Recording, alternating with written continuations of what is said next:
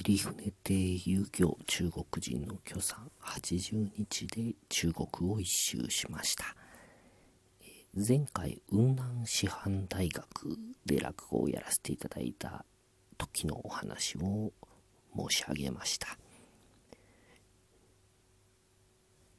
前日にですねあの学生さんがご飯に連れて行ってくれたんですよね。その、えーと、日本語学科の学生さん2人、えー、スピーチのすごい、えー、優秀な生徒さんお二人だったんですけど、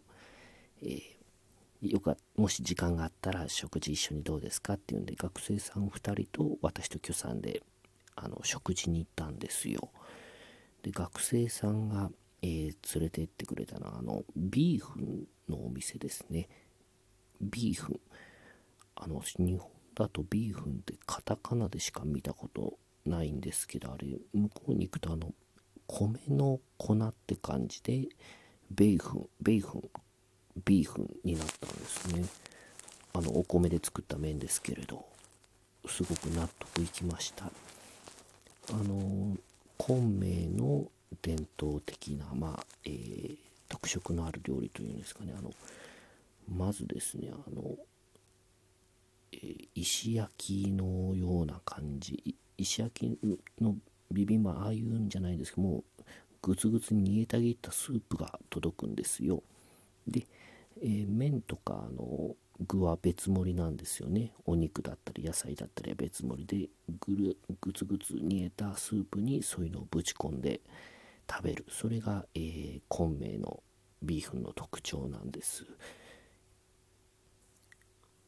でこれを華僑ビーフンっていうんですけど字はですねあのいわゆる華僑の華僑じゃないですね。あの過ぎる橋過去の課ですね。に橋で華僑ベイフンと言います。華僑ビーフンで学生さんたち2人がまあそのお店に連れてってくれまして。で私はもうまあそういう交流も嬉しいですしあのいやー美味しそう。初めていただきますっていうのは、まあ、今、職業柄なんですかね。まあ、そういうのを言いますよ。愛愛想と言いますか。ただ、今日さんはですね、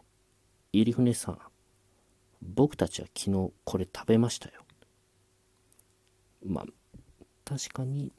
その前日、許さんがこの土地の名物を食べましょうって言って、ビーフン食べたんですけど、いいじゃないですか、そういうのは、この際。入船さん、僕たちが昨日食べたのは、もっといい店のものです。どうしてそういうことを言うのか分かりませんけれど。で、この華僑米粉の言われというのをあの学生さんが教えてくれたんですよ。この華僑というのはですね、あの、まあ、過ぎる橋と書いて、えー、これあの役人の試験を受けてた人たちなんですってで過ぎる橋というのはあの橋を渡ってちょっと人里離れたところに行って静かなところで勉強をした、えー、でそういう勉強をしている人のことを華僑と呼んだそうです。